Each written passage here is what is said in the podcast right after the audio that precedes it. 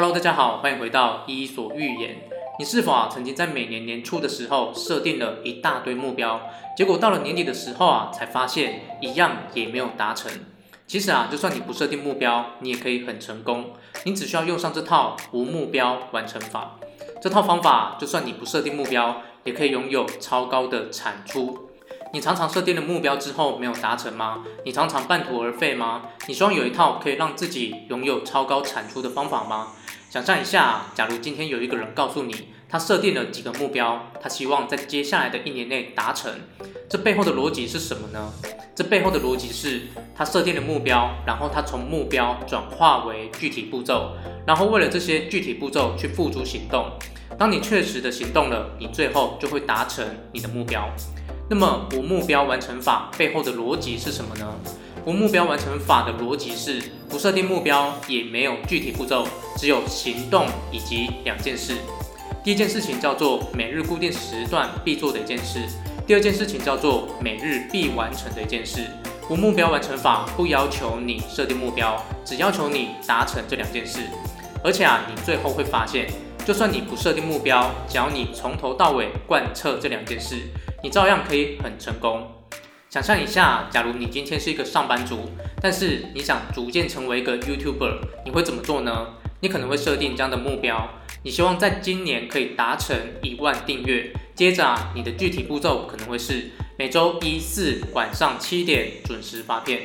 但是如果你今天采用了无目标完成法，会变成什么样呢？你没有目标，也没有具体步骤，你只有两件事。第一件事情是每日固定时段必做的一件事，第二件事情是每日必完成的一件事。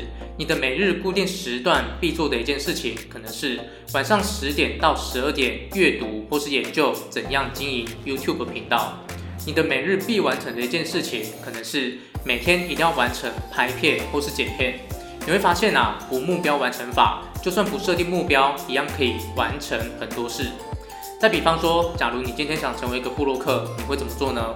你可能会设定这样的目标，你希望在今年可以达成部落格十万浏览量。接着啊，你的具体步骤可能会是每个礼拜至少发布三篇文章。但是如果你今天用了无目标完成法，会变成什么样呢？你一样没有目标，也没有具体步骤，你只有两件事。你的每日固定时段必做的一件事情，可能是每晚十点到十二点固定写作。你的每日必完成的一件事，可能是阅读完一本书。你会发现，你一样没有设定目标，但是还是可以完成很多事。无目标完成法之所以有用，不是因为它省去了目标跟具体步骤，而是啊，它每天规定你一定要做两件最重要的事。第一件，你每天都要安排时间做；第二件，你每天都要完成它。无目标完成法跟一般设定目标最大的不同点在于，它永远只专注在行动上，而且啊是把时间投入在最重要的两件事情上面。所以，就算你没有设定目标，你最后还是会拥有超高的产出。